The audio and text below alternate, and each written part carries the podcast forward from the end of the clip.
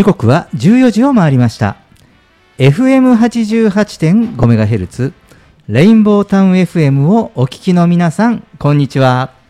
そしてパソコンやスマートフォンを使ってサイマルラジオやリッスンラジオでお聞きの皆さんもポッドキャストでお聞きの皆さんもこんにちは。東京ラジオニュースメインキャスターの松ピーこと松本哲弘です。レインボータウン FM 東京ラジオニュースこの番組は毎週火曜日に個性あふれるコメンテーターとニューノーマル時代の気になる話題を独自の目線で語るニュース解説番組です。コメンテーターはライブ配信サービスアミーダ代表阿南秀樹さんこと DJ ジェットさんと次の時代にパラダイムシフトする企業を支援する専門家集団株式会社エスペシャリー代表の小島圭さんです。よろしくお願いします。よろしくお願いしますはい、よろしくお願いします。えー東京ラジオニュースも先週から豊洲スタジオからの放送ですけれども、はい。えー小島さんは今週からですね。はい、はい。すごい景色が良くてスタジオからのうん。海も見えるし、見え前には木々があって爽やかでなんかあの番組の前にみんなでここでベンチで座ってランチでもしたいなって感じですね。そんな感じですよね。ちょうどね、はい今からね、しばらくね、うん。いい季節なのでね、はい。暑くもなくなってきてう、ん、ね、あのちょうど、えーこのね前にね、あのこういうガーデンがあるんですけど、あのその向こうにスーパーマーケットがありますので、あのそこでね、ちょっとランチボックスみたいなねサンドイッチでも買って、ねここで食べるとなんかちょうどいい、すプチピクニック気分？ね、うんなのね、こういうのも味わえそうな、そんなね、えーこの豊洲スタジオの、えー風景でなんですけれども、ね、いいですね、今もね、あるとあの自転車でお父さんがね、うん。いいとね、ママがこう自転車で行き来してるのも姿を見ながら、ね、放送をお送りするという、そういう環境から、えー番組をお送りしてますけれども、さあ、えー今朝ですね、はい、私はあのちょっと週末の出張の関係があってホテルを予約しようと思って、うん。あのヤフートラベルとかあとその後楽天トラベルとかあの探ってたんですけど遅いんですよ。でで挙句の果てにはつなんかつながりにくくなっちゃってそれもそのはず、うん。えー本日今日からこの全国旅行支援これが始まったんですね。私あのこの現象からあのあそういえばそうだ。今日11日から始まったんだと思うのをあのなんですよ。体感してあ 実感しました。そうなんですよ、うん。ねあの今日このスタジオに来る途中も私途中新橋で乗り換えをして電車の乗り換えをしてくるんですけど新橋駅でもちらちらあのスーツケースを持ったうん。あのご家族連れとかあと若いお嬢さん方、うん、お見受けしたのであ早速なんかいつもより多いなと思ったんですよね、うん。旅行スタイルが。なんか夏休みでもないのにと思ったんですけどこれもやはりこの全国旅行支援事業まあこれのスタートしたからなんですか平ね。日の旅行っていいですよね。うんそうそうあ なんかあのいいなと思ってあのこのあのね自分の旅行にあのこの支援が合わさってるんじゃなくておそらく今日からもうああいう風スタイルで行ってる人はこの全国旅行支援事業に合わせてもう旅行の計画を立てられうるん方々だったんですよね素晴ら。しいうん、なんかそう思いました。はい、でそしてあの国内だけではなくて、えー今日から、えー新型コロナウイルス対策としての入国制限を大幅に緩和しましたので、えー外国人の個人旅行客の入国を解禁されているということですね。ですから、えー1日5万人ぐらいでしたっけね、えー入国者の上限数もこれも撤廃されますので、で特に、まあ、今、円安ということもありまして、えー海外の旅行客の皆さんは、まあ、とってもあの日本の観光しやすい状況にありますので、はい、もっと増えるんですかね。ねうん。ちょっと光が見えてきたんでしょそうね。う。ん、あの経済ビジネスも含めね、まあ、いろんなお仕事されてる方もやはり、まあ、なんていうんですかね。その日本人だけのその経済活動ってやはり限界があるから、うんやはりまあこうやってあの反対に外国の方に来ていただいていろいろおもてなしをして経済活性してとかっていうふうに、うん、なんかあのこういうふうに考えればうんなんかこう活況になるきっかけにならないかなとうん思いますけどね。うんどうでしょうね。うん、あの海外の方々はあのちょうどいい季節なんですよ、この9月、10月って。うんあの9月、新学期、新年度で始まってで、日本でもその後に一旦始まった月の後にゴールデンウィークがあるじゃないですか、だからあの意外に、えーバケーションを取るのが、えー、と海外のクラスで9月始まりのタイミングで生活してますから、我々のあのゴールデンウィークからちょっと閑散期になるでしょ？ううんうん、なので、うんそれが10月、11月なんですよね。なので、来やすい時期。うんまあ、あのそれを見越してかどうかは知らないですけど、うん、だから海外の方はいつもよりうんと増えるんじゃないかなってこう、うん。僕は予想してるんですけれどもね。はい、えーまあ、そんな感じで、えーまあ、旅行の話題から始まりましたけれども、えーさて毎回オープニングでニューノーマルな話題をニュースピックアップとして紹介していますが、えー今日は読売新聞からです、うん、何の話題かというとセルフレジの話題、うん、どうですか？お二人はセルフレジ使ったことあります？使います？ありますあります。僕もう並ぶのは嫌いなんで、うん。はい、割と、あのーセルフレジに行くようにしてますね、ああそうですよね、うん、小島さんどうですか？なんだかあの自分を信じてないわけじゃないですけどススキャンがバーコードが上手に読めなかったら後ろに列ができたらどうしようとかチッとか言われたら嫌だなとか思ったりするとあー並んでもちょっと人の手を借りてっていうところがまだあるのと、まあ、慣れたらね大丈夫だと思うんですが、あのみんながやるの見ると進みが早いじゃないですか。でなんかピッピッって読めるときに一人だけあれあれあれ？とかって。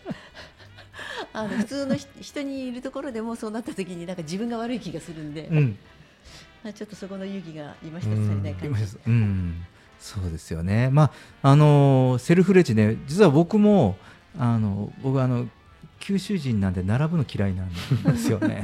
しかも博多の人間なのですっごい並ぶのが嫌いでもうあの並ぶぐらいだったら買わないとかね、うん。あの並ぶぐらいだったら基本的に食べないとかね、うん。あの飲食店とかでもね、うん、なんかそんなスタイルそんな主義なので、まあ、このセルフレジは今のところあの先ほどの小島さんみたいな方もいらっしゃって、はい セルフレジあるけどあの使う人が少ないうんですよね。で少ないので 僕ももうセルフレジ優先でいきます。あの駅の駅は今キオスクというよりも今 JR なんかニューデイズとかになってますけど、はいもうニューデイズとかももう駅のコンビニは全部セルフレジハイブリッドですね店員さんがいるところと。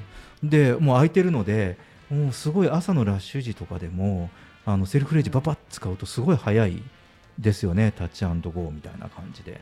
買い物できるかなと思ってて。うん。一、回使い始めるとねもうね慣れてしまって、うん、もうすぐセルフレジ優先で行くようにはなるんですがまあそんな昨今ですけれども、まあ、このセルフレジでですね、えー今横行しているのが、うん、万引き。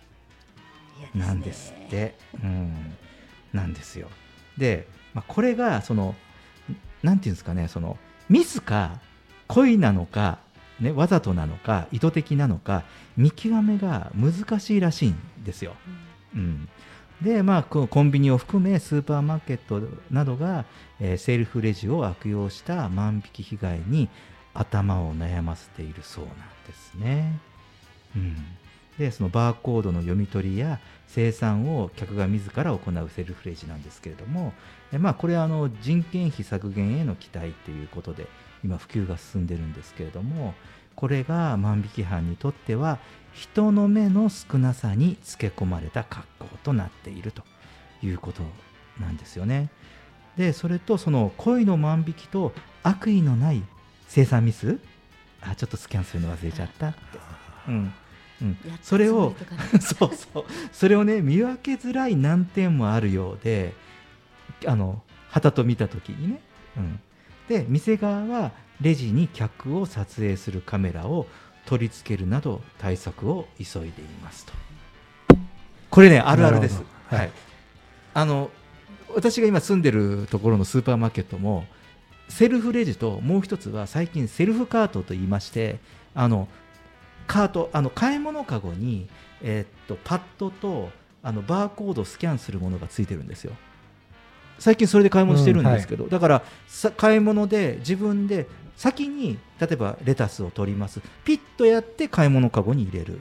でそうするともう全部ピッと終わったものが買い物かごに入っているのでで最後この買い物かごをゲートを通過するとピッてなってで生産もうすぐ生産になるわけです。かごごと生産になるんですね、でねこれ不思議なのがこれこの対策に似たようなものがあってピッとやるとレシートが出るじゃないですか。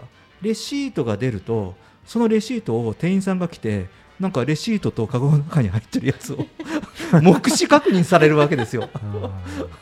そこに人の目が結局使われるんですね。うん、だからあれだったらさなんかさ一個一個確認しながらスキャンしてくれていいのになって、今今のし仕組みだとねあの思う今日この頃だったので私うん。このニュースピックアップして、ああまだちょっと過渡期だなというふうに非常に思って確かにねあの人件費ねなかなかね今人手が足りないですからそれを補う策として必要なんだけれどもまだなんだろうあのいわゆるそのデジタル化と、まあ、今までのアナログなやり方の、まあ、過渡期なので、まあ、こういう隙間を狙った犯罪みたいなのも出てきちゃうんですかね。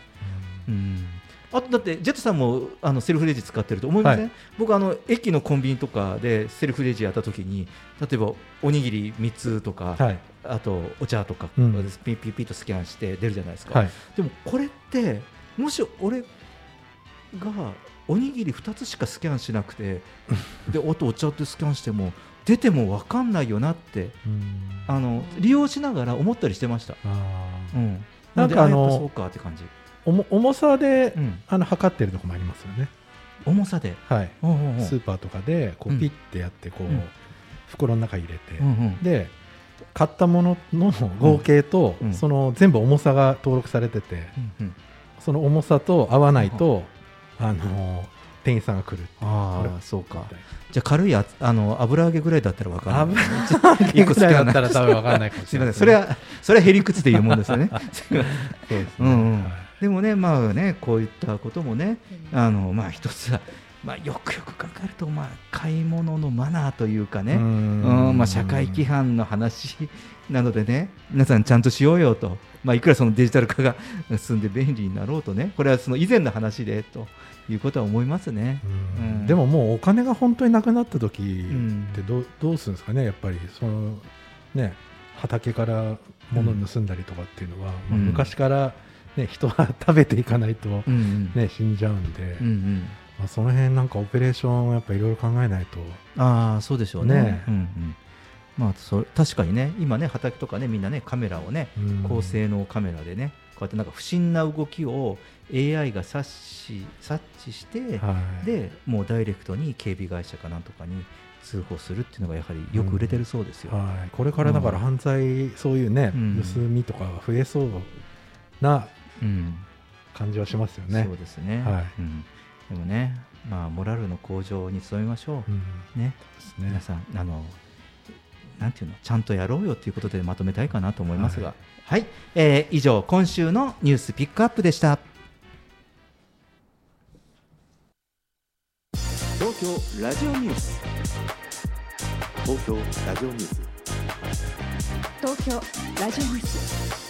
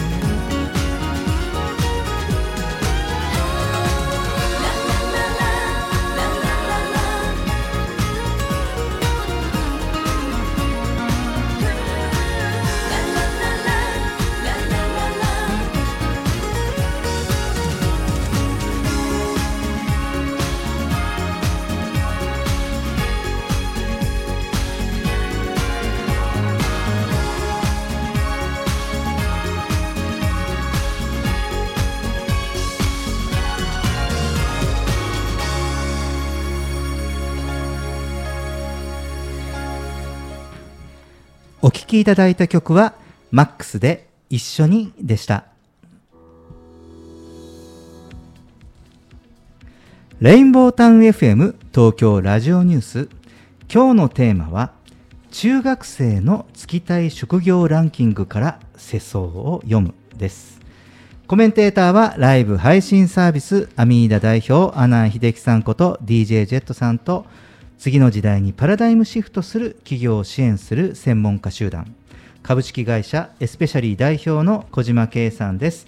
よろしくお願いします。よろしくお願いします。さあ、えー今日はねちょっとした企画を考えてみました、えー中学生の就きたい職業ランキングを紹介しまして、えーまあ、10代の若い子たちの考えなどを探っていきながら今の世相を読んでみたいかなということです。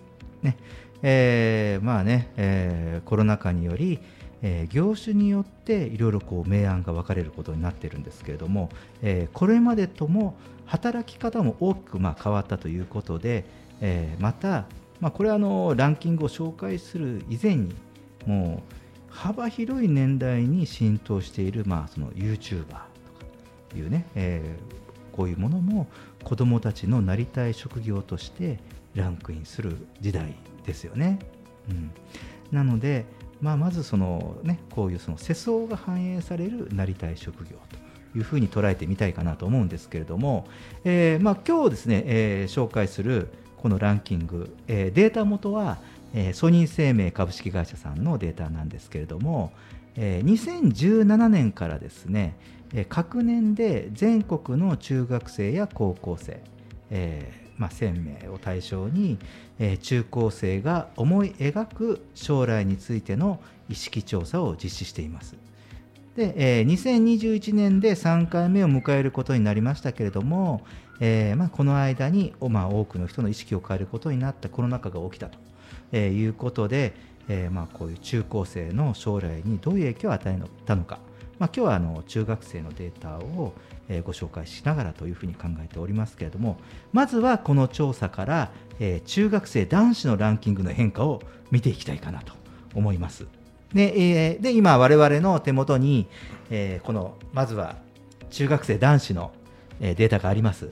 え2017年中学生男子、え将来なりたい職業、え1位 IT エンジニアプログラマーですね。はい。えーいい就職先がここにありますよ。小島さんのところがね。ぜひ はい。えーで、えー2位がゲームクリエイター。うん。で、3位が YouTuber などの動画投稿者。4位はプロスポーツ選手。ね。これ僕とかジェットさんの時代から変わらないですね。これね、うんプロスポーツ選手に憧れるっていうのはね。うん。で、え5位が、えーものづくり、エンジニア。えー自動車の設計とか、ね、開発したりとか、こういうエンジニアさん。で、えー6位が公務員。まあ、この公務員っていうのはあの事務方さんだけではなくて、えー警察官とか消防士とか救命救急士とか、まあ、こういったものも含めてね、えー公務員、うん。まあ、これも我々の時代にも警察官になりたいっていうふうにする子とかもいましたし、うん。で7位が学者研究者、うん。でえー続いて8位が社長などの会社経営者起業家です。はい、で9位が、えー学校の先生、えー教師とか教員。で10番目が医師お医者さんねドクターというのが2010年、まあ、コロナ前の中学生がなりたい職業ランキングだったんですね。さあこれが2021年コロナ禍になりまして、えーなりたい職業のランキング、はいえー発表しますと、えー1位が YouTuber などの動画投稿者2位プロ e スポーツプレイヤーです。はい。ここで、ね、なりたい職業、今までなかった。我々にはちょっと想像が遠い職業が第2位になってきました。プロ e スポーツプレイヤーですよ。e スポーツはご存知だと思いますけど、その中でもプロ選手というのがいるんですよ、e スポーツの世界にも。はい、プロ e スポーツプレイヤーということですね。これは多分ゲームから発展してるのかな？いろいろ。テレビゲームとかね、そういうものからこう発展してなってるのかな？これが第2位。で、えー3位が社長などの会社経営者起業家。ね。えーで4位が IT エンジニアプログラマー。まああの1位から落ちてしまいましたけれども、まあ、変わらず上位。にはあります。で、えー5位これも、えーこれ私ランキング見てあこういう職業なりたい職業あるんだなって知った次第でゲーム実況者。うん、確かに子供たちが見る YouTube ではいろんなゲームをね実況しながら紹介していくというのがね流行ってね、まあ、あのよく考えたらうちの子供なんかもこれがっちり見てますねいつもね。いろんなねゲームの攻略法だとか、誰かがそのゲームをやってることやる実況しながらゲームをやると、うん、で、えー6位が公務員です、ね、先ほども。だから6位変わらずですね。2017年とランキングは。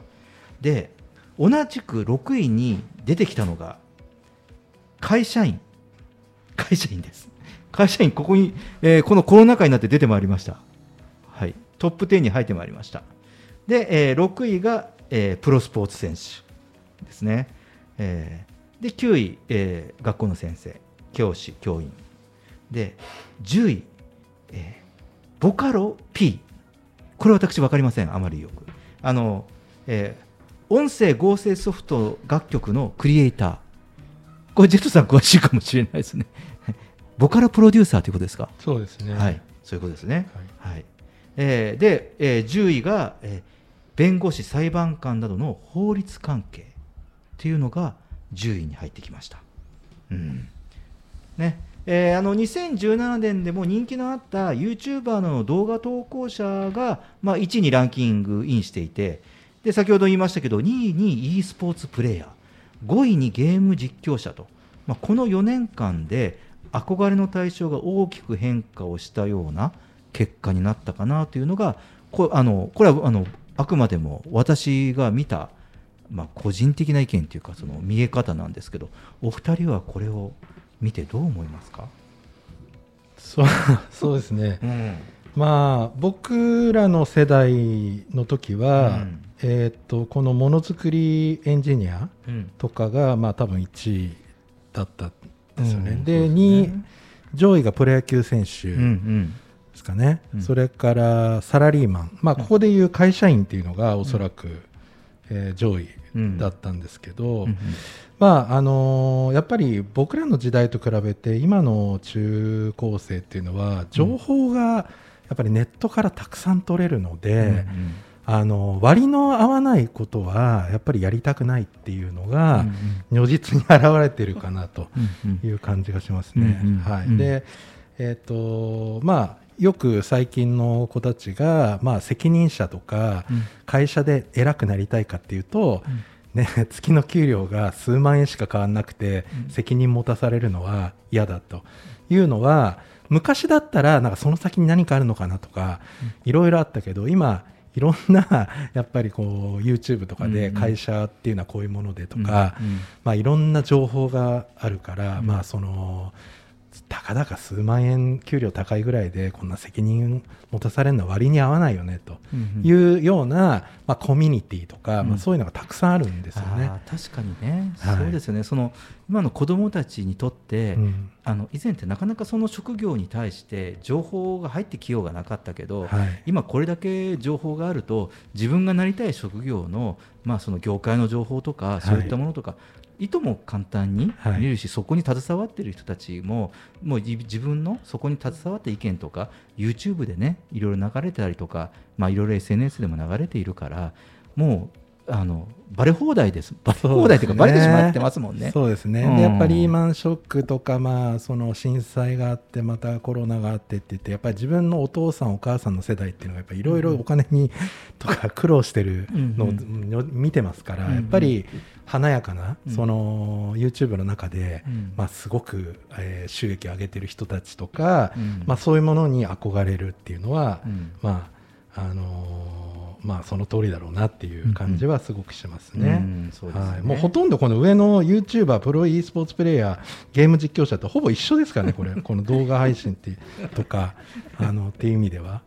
そうですよね。はい。僕なんかあのちょっとうがった見方かもしれませんけど社長とかの会社経営者とかほらあの YouTuber でもはじめ社長とかいるじゃないですか、はい。とかあといろいろこう社長 YouTuber いますよね、はい。あのなんか企業の仕方とか、なんかお金の稼ぎ方とかなんかそういうのがあるからなんか彼らにとってなんかそこがもしかしたらなんか社長とか起業家のイメージになってないかなっていうふうにちょっと思えたりもうん僕したんですね。あもうそれはこれはもう完全にそうだと思いますね。うんはいそうですよね。やっぱそのその割に合わないことじゃないあのうん一部のやっぱ成功してる人たちを見て、うんやっぱこうになりたいっていうところが、まあうん出てるかなって感じですそうね。はい、ありがとうございます。小島さん。あの昔ですね好きな仕事で夢を叶えるっていうフォーラムがあってそこの司会をやらせていただいたことがあるんですが、その時に、うんうん。あの好きな仕事は辛くてもあの絶対あの夢を叶えてやりたいと思ってるとかいうあの若い方の意見とかがあったんですが、あの今のこの結果を見ると本当に華やかで楽しいところを見てらっしゃる方がいるじゃないですか。で YouTuber などの動画投稿者になりたいっていうんですけどこの中で全員が稼げているんじゃないよっていう裏を知らないじゃないですか。中学生っていいとこ見てるなと思うんですがあの一番今華やかに見える人たちがどこなのかなっていうのをしみじみ感じまして、うんそうすると身近なスマホから見るのが YouTuber の投稿をしている人たちが一番活発に活用し活躍しているように見えたりするのかなと思ったりするんですね、うん。でも昔 YouTuber って仕事ねあんまり意識なかったですもんね、うん。だからちょっとあの、そうどどこからあのその仕事を見るかによってうん。あのやりたいことがあるかななんてちょっと思ったりしてね。うん、そうですよね。他の職業を見てどうですか？あの他の職業のところでやっぱあのプロ e スポーツプレーヤーとかもそうですよね。すごい華やかでいいなと思うんですが安定して公務員が6位に入っているっていうのがあちょっと日本らしくてほっとする一面を見てあの安定志向はあの強いなっていう ところをちょっと感じたりするんですがやっぱ時代が変わってくると見えるものって本当に変わるんだなっていうのをこの仕事をね、うん選ぶところでも面白いなと思いました。うん、そうですよね。あのこの2021年のすなんかこう総括的にこう見ると今ジェットさんが言ってる新しいものの見方とそれとあと手堅い派と、うん。あのあこれも、ね。あのトップ10の中にたあの公務員会社員がまた浮上してきたりとか、あと弁護士裁判官の法律関係とか、うん。なんかちょっとそういうこう硬いところもちゃんとそのね今の子たち僕すごいあの真面目な子が多いと思っていて、うん、なのでなんかそういうのもちょっと世相に出てるなっていうのをちょっと感じた次第です。はい、えーじゃあちょっとここで1曲いきましょうか。レベッカでロンリーバタフライ。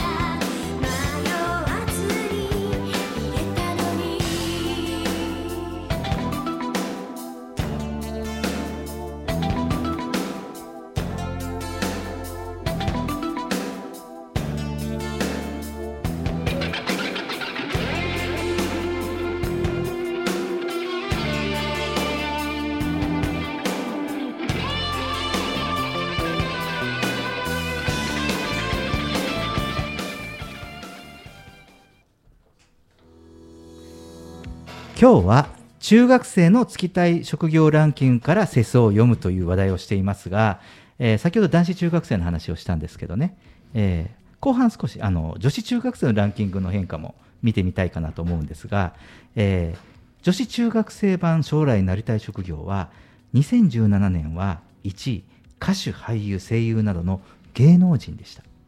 2位が絵を描く職業。漫画家とかイラストレーターとかアニメーターが第2位。で第3位は医師。第4位が公務員と、えー第5位が文章を書く職業。作家とかライターとかですね。で、えー6位が保育士幼稚園の先生。で7位が教師教員。で、えー7位がゲームクリエイター。で、えー9位がデザイナー、えーファッションデザイナーとかねインテリアデザイナーというのが、えなりたい職業。で10位が YouTuber などの動画投稿者、えー続いて同じく同率10位が、えーマスコミ関係。記者とかテレビ局のスタッフ。大変だからね。えーまあこれっていうふうになってたんですが、えー2021年中学生女子を見ますと1位が、えー歌手俳優声優などの芸能人。変わりません。第1位です、えー2位が YouTuber などの動画投稿者、ね、ここも上がってきましたね、えー3位絵を描く職業。イラストアニメーターが3位で同じく3位が美容師。で、えー5位がボカロ P ですね、えー先ほども言いましたけど音声合成ソフトの楽曲のクリエイターということ。で5位がデザイナー。で7位が、えー看護師。で同じく7位が保育士幼稚園の先生。で9位がショップの店員と。で10位がゲーム実況者また出てきました。で10位がカウンセラーや臨床心理士という、えーメメンタルヘルス系の職業に就きたいというのが出てきたんですね。はい。で YouTube の動画投稿者は2位にランクアップしてますけれどもね。まあちょっと僕が見て思ったのはその看護師とかこういう臨床心理士とかこういうね、えこうメンタルヘルス系の職業に就きたいという人が増えているのが興味深い結果かなと思ってますけど。はい。これはどうでしょう？小島さんからいきましょうか。昔はあのキャビンアテンダントさんが非常に多かったりとか。それだいぶ。はい、結構あの空に飛ぶことを夢をっていうところで、うん。あの情報が少ないのでそういう憧れ的なものがすごく多かったんですが、うん。今の若い人たちには歌手とか俳優とかそういったものが割とすごい身近なんだなってうん感じるところがあります。でそれに合わせてやっぱり新しい仕事でボカロ P とか入ってきているところも、やはりそれも歌手の人たちが自分の楽曲作って自由に配信しているところとか、うん。そういうところもすごく影響があるかなと思うので、うんうん。まあ、女子らしい絵を描くとかそういうところが女子とか言っちゃいけないのかな。あのそういうところがあったりするのもうんうん。可愛くていい夢だなってちょっと思ったりもします。うんそうですよね、うん。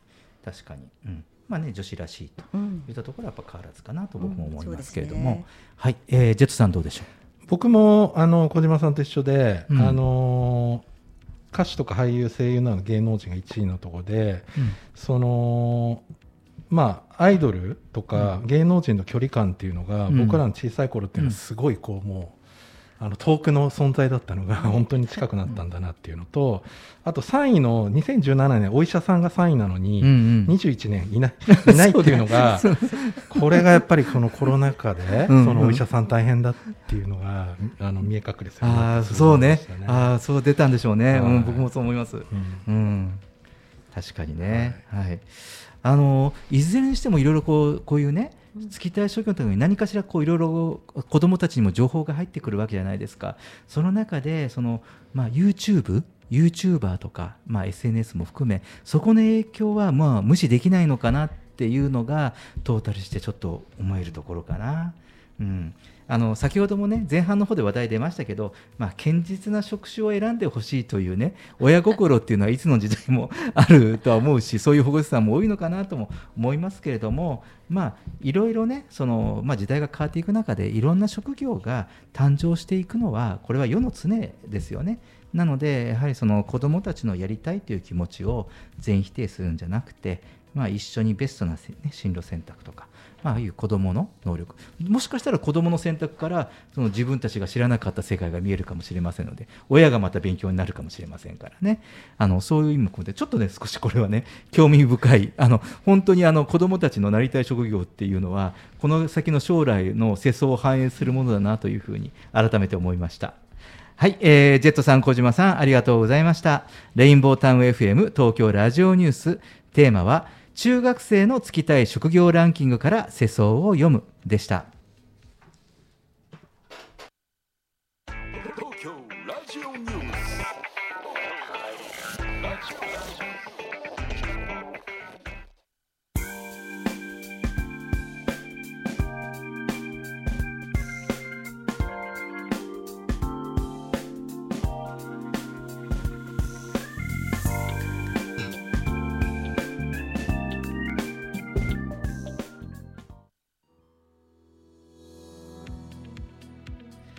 レインボータウン FM 東京ラジオニュース、えー後半のテーマは食料不足は本当に起きるのかです、えー引き続きコメンテーターはライブ配信サービスアミーダ代表阿南秀樹さんと次の時代にパラダイムシフトする企業を支援する専門家集団。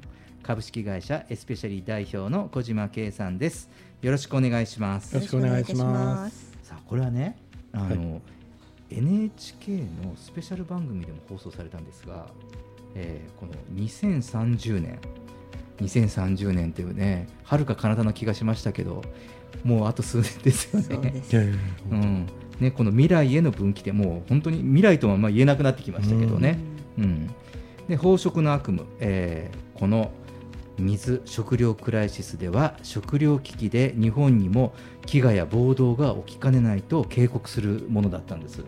えーこれ僕見,、ま、見たんですけどねあのかなり、うん、あのそうかなり辛口にというか、えっていうようなね、うん、そのそうそのなんか暴動とかねその食料不足で人がこう争うみたいななんかねそこまで、まあ、少し SF チックに作ってたんですけど、えーまあ、そういう番組でした。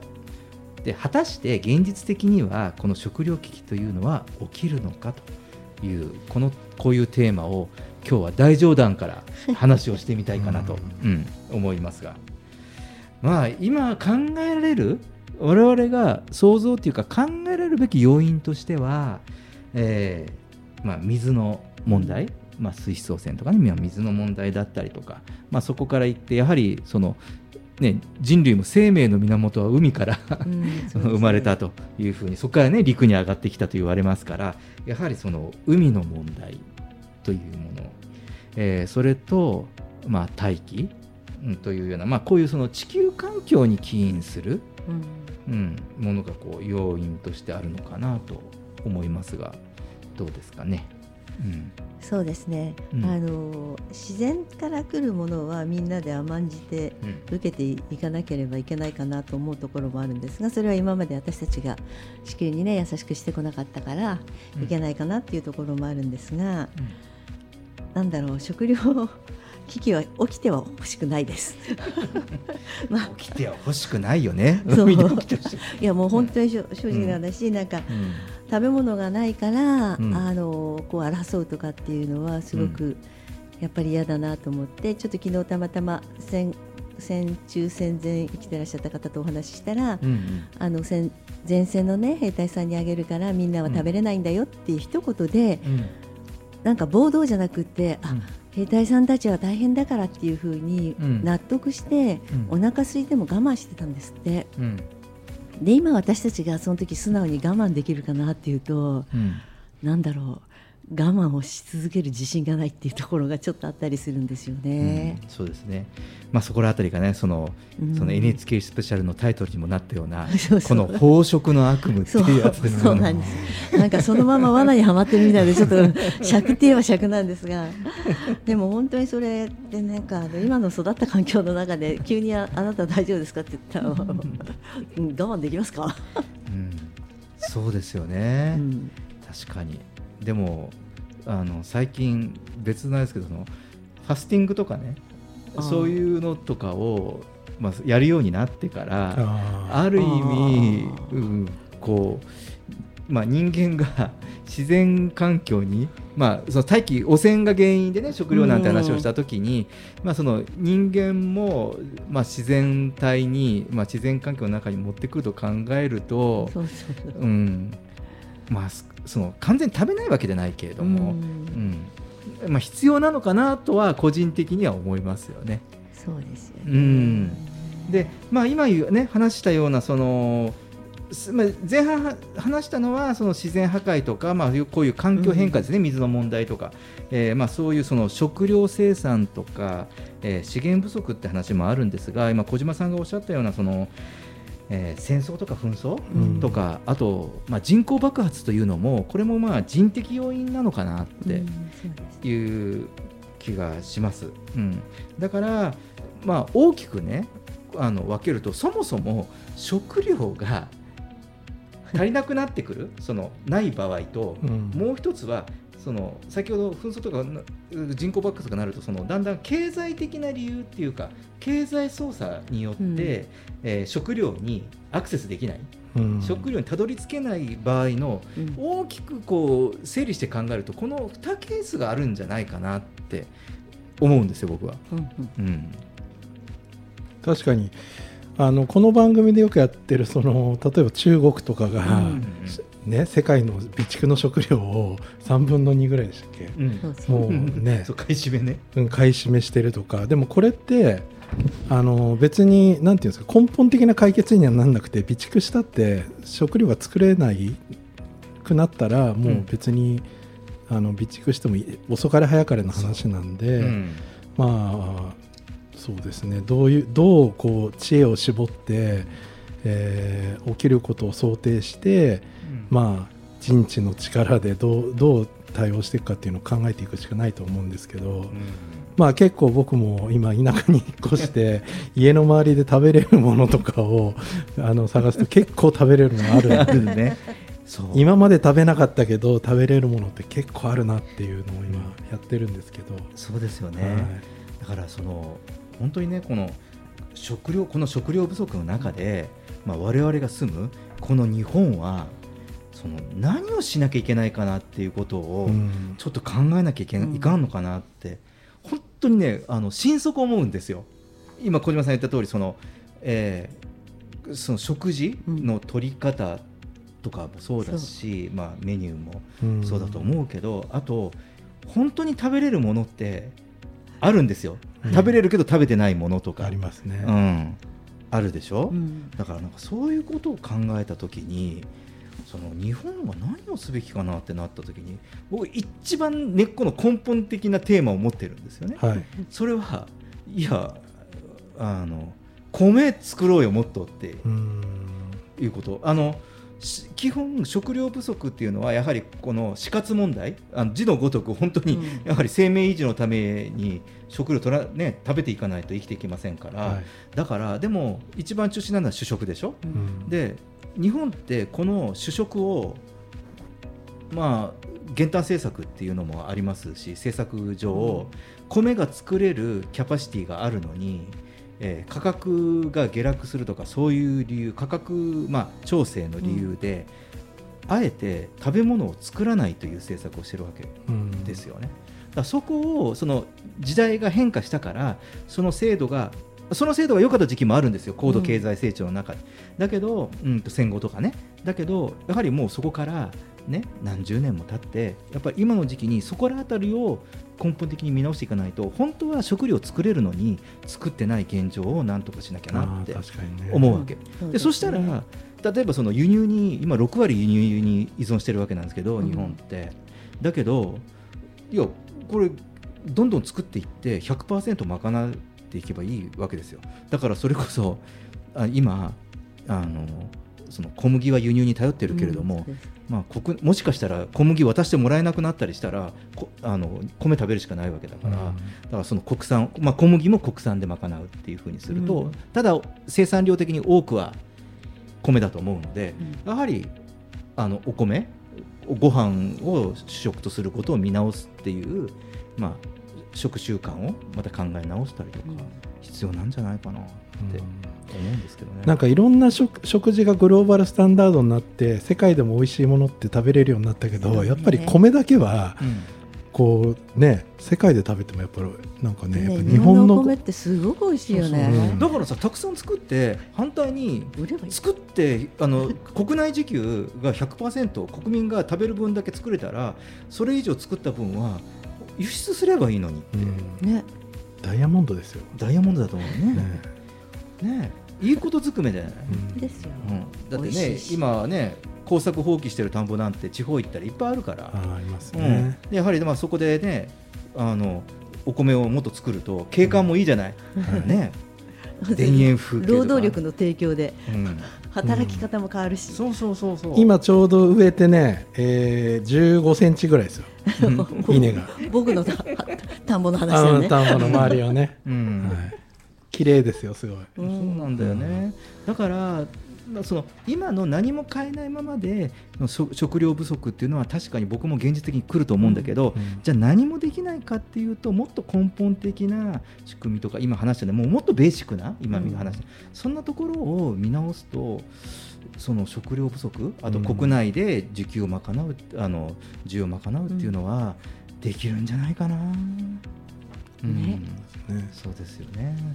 まあちょっとそんなことをね。まあ、お米保存も効くしねそうですそうです。ね。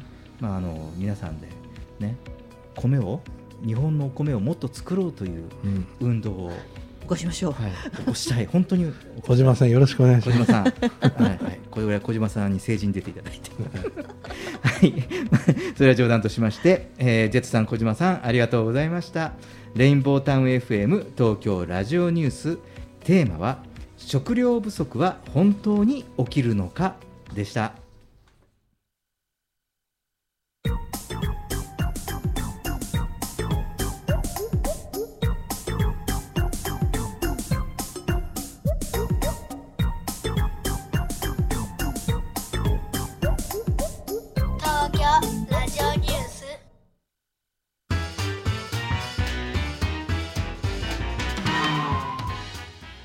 はい、エンディングです。ジェッツさん、お疲れ様でしおた疲。れ様でした。まあなんか1位の YouTuber もこれからは何々系 YouTuber とか、うん。そのじゃあ YouTube で何すんのっていうのが多分大事になってくると思うんですそうですよね、まあ、エンターテインメントから始まりましたけどね、うん。だけど今はね、結構しっかりした、なんかこう自分が何を伝えたいかとかね、真面目系 YouTuber っていうか、そうね。そういうのも入ってきてますよね。はい、僕はあの農農業農業農業りたいです。YouTuber とか、はい。はい、僕、テニス YouTuber でいこうかな。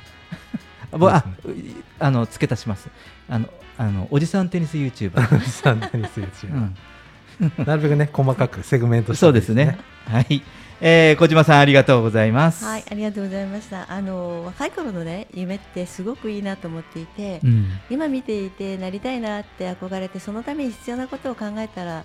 ね、あのその後の人生にも役に立つから、うん。なるためにはどうしたらいいかとか手段とか方法をね考えてくれると嬉しいなと思ったりするのとあとあの、今農業の話が出たけど農業系もね新しいアイデアとかが欲しかったりするからちょっと自分がやらないかもしれないけどどんなことをやったら面白いかななんてこの機会だから考えてみてくれると嬉しいですよね。ああそうですね、うん。確かにね。本当あのまたね半年ぐらい前も農業のテーマとかで話をしましたけど、うん。またね、えー半年経つといろいろ情報が変わってきましたのでそこら辺もいろいろ取材したりしてまして、えー今度農業系の話題もまたこの秋には、まあ、ちょうど収穫の秋というのもありますのでやってみたいですね。はい。東京ラジオニュースでは公式ツイッターと公式フェイスブックページを開設しています。皆様からのご意見ご感想全国からの情報は「ハッシュタグ東京ラジオニュース」とつぶやいてみてくださいそれではまた来週お会いしましょう where she came from. Yesterday don't matter if it's gone. While the sun is bright, or in the darkest night, no one knows. She comes and goes.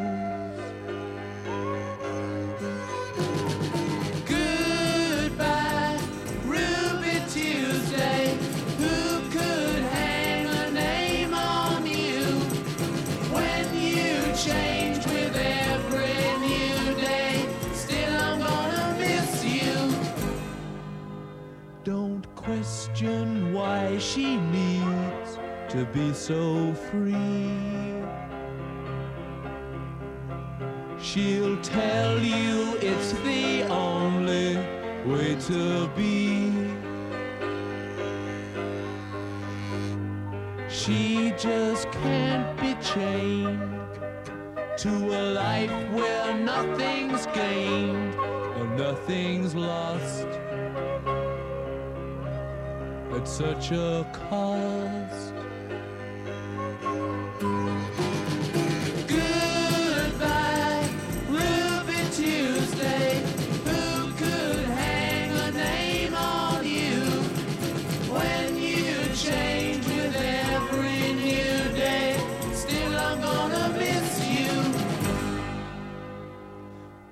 There's no time to lose, I heard her say. Catch your dreams before they slip away.